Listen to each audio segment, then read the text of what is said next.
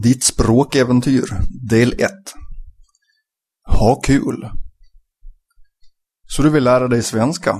Behöver du lära dig svenska för jobbet, för studier eller av rent personligt intresse?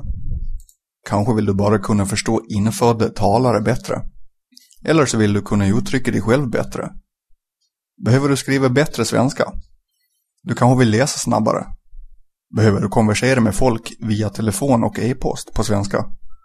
Behöver du göra försäljningspresentationer på svenska?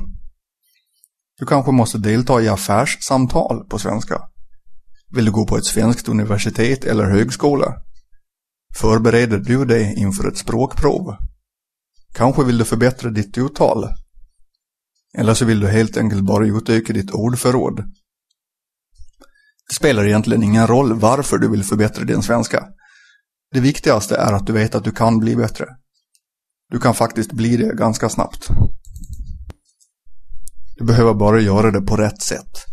De flesta människor studerar språk på fel sätt. De lär sig genom textböcker eller traditionella inlärningsmetoder med ointressant material, men gott om illustrationer, foton, mängder av grammatikförklaringar och frågor. Den här sortens undervisning ser ut som om den skulle kunna fungera, men för de flesta gör den inte det. Det är ointressant och ineffektivt. De flesta avancerar inte särskilt snabbt och är missnöjda med sina studier. De tappar intresset och studerar bara om de måste, till exempel för att klara en tenta.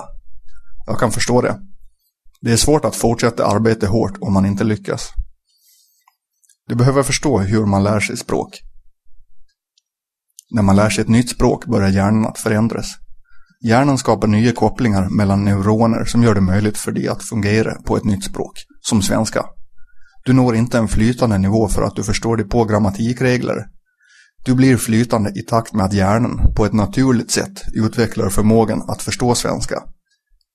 När du kan formulera tankar och funderingar på ett korrekt sätt utan att behöva komma ihåg grammatikregler, ja, då är du flytande. Så hur kan du då på snabbast sätt upprätta dessa kopplingar för svenska? Det är beroende av tre saker. Din attityd när det gäller att studera, den tid du lägger ned och hur effektiv din studiemetod är. Det har inget att göra med lärare eller prov. Du måste inse att dina tankar och handlingar är det som har störst inflytande på att kopplingarna i din hjärna skapas. Hur bra det går och hur snabbt du lär dig är upp till dig själv. Ni har hört Steve Kaufmans Your Language Adventure Part 1 översatt, bearbetad och inläst av Jeff Lindqvist.